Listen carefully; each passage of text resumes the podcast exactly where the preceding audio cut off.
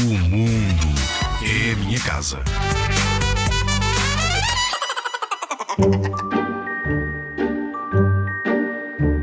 Vegetais ao poder.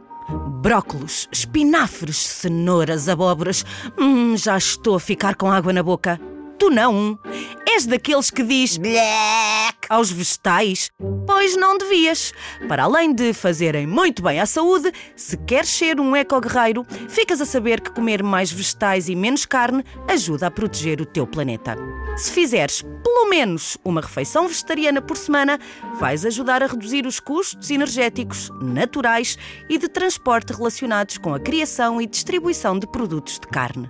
Bora fazer contas? Bora! Para produzir um quilo de batata são necessários 290 litros de água. É bastante, mas não é assim tanto se pensarmos que para produzir um quilo de carne de porco são necessários, estás preparado, 6 mil litros de água. What? Ou se pensarmos que para fazer um quilo de carne de vaca são precisos 15.400 litros de água.